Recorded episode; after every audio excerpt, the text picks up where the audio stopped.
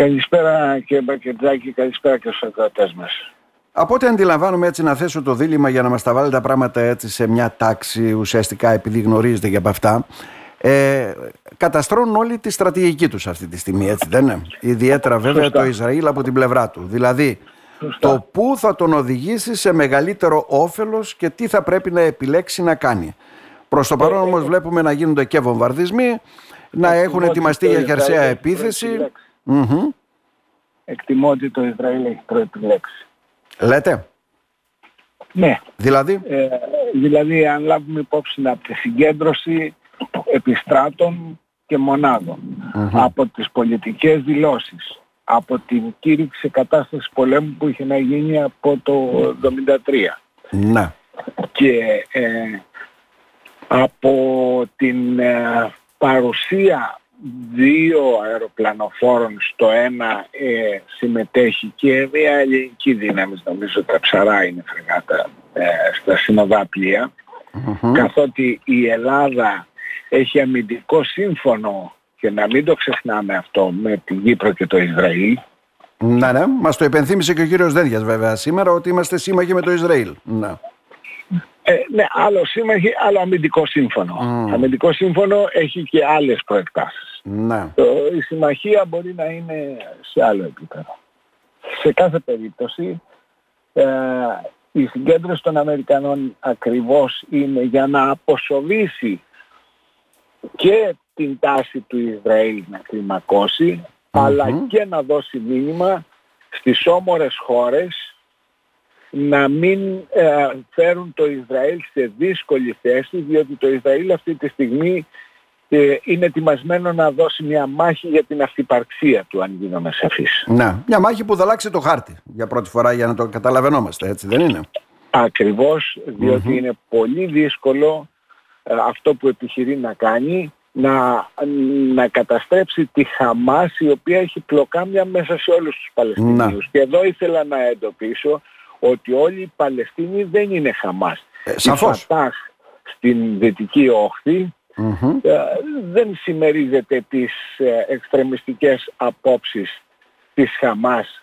τις οποίες ο κύριος Ερντογάν έχει ενισχύσει, είχε γραφείο στην Τουρκία και αυτή τη στιγμή προσπαθεί να εμφυλοχωρήσει με δηλώσεις αλλά και με ενέργειες γιατί είναι στη Συρία να αποδιγετήσει τους αδελφούς μουσουλμάνους που εκπροσωπούνται και από τη Χαμάς και πρέπει να το τονίζουμε για να ερμηνεύσουν και τη, ε, τη συμπεριφορά ε, των τρομοκρατών αυτών Γι' αυτό παίρνει και, και εντελώς διαφορετική θέση ως μέλος του ΝΑΤΟ πάλι έτσι. Έρχεται σε αντιπαράθεση δηλαδή με όλα αυτά τα οποία ακριβώς. Κοιτάζει να βγάλει ωφέλη και να εμφυλοχωρήσει ως μια χώρα σε διαπραγμάτευση. Ούτε αυτό μπορεί να γίνει. Ούτε μελλοντικά να εξασφαλίσει δίωδο αγωγών και ε, ενέργειας από την Τουρκία. Είναι σε πολύ δύσκολη Τον θέλει η Δύση, τον θέλει γιατί είναι ο μόνος που έχει διάβλους με τη Ρωσία και το Ιράν. Και αυτό προσπαθούν να διασπάσουν και οι Αμερικανοί, μάλλον να αφήσουν έξω τον άξονα Ρωσίας-Ιράν από την προσπάθεια του Ισραήλ να απαλλαγεί την τρομοκρατική Χαμάς, αλλά να μην βρει και καταφύγιο, να μην βρουν καταφύγιο ε, και αναζωπηρωθεί το, το κίνημα των αδελφών μουσουλμάνων. Κύριε Μπακετζάκη, άλλα ο λαός, ναι. ο αραβικός, έχει στο μυαλό του και άλλα οι ηγεσίες του. Άρα, για να τα συνοψίζουμε, ε, συμφωνία Ισραήλ με Σαουδική Αραβία, Αίγυπτο, ε, χώρες του κόλπου, συμφωνία του Αβραάμ. Ναι. Προσπάθεια των αδελφών μουσουλμάνων δια της Χαμάς να ακυρωθεί αυτή η συμφωνία βάζοντας μπροστά σαν ασπίδες τον κόσμο ο οποίος και υποφέρει.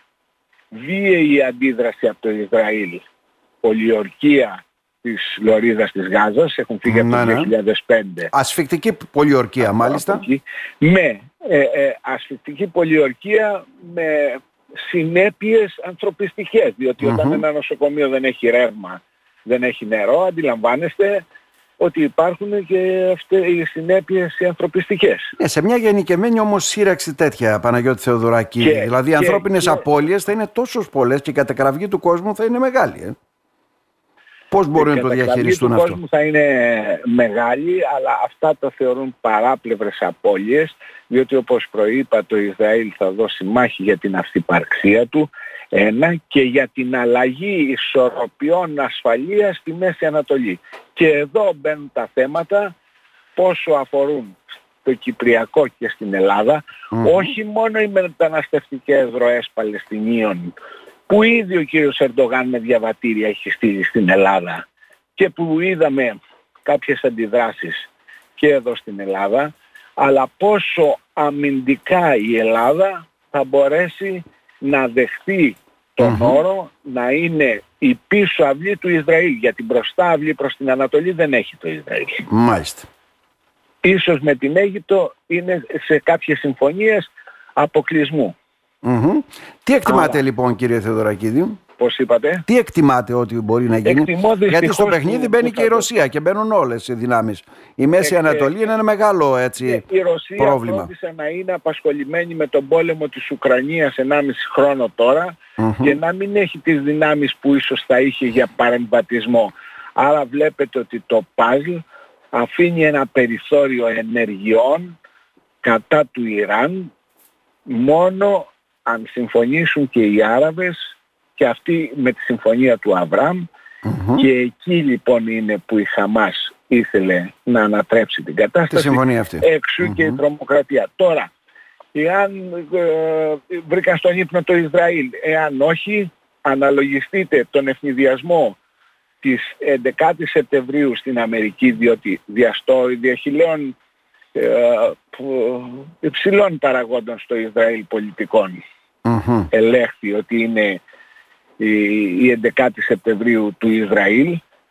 Εάν βρέθηκαν να ευνηδιάζονται φέρτε στο μυαλό σας τις συνέπειες του ευνηδιασμού του αμερικανικου μέχρι το Αφγανιστάν, μέχρι τι έγινε και αναλογιστείτε ποιο θα είναι η κλιμάκωση της λεπτής αυτής εγχείρησης να αφαιρεθεί η Χαμάς η οποία τροφοδοτεί το και οικονομικά από την Τουρκία.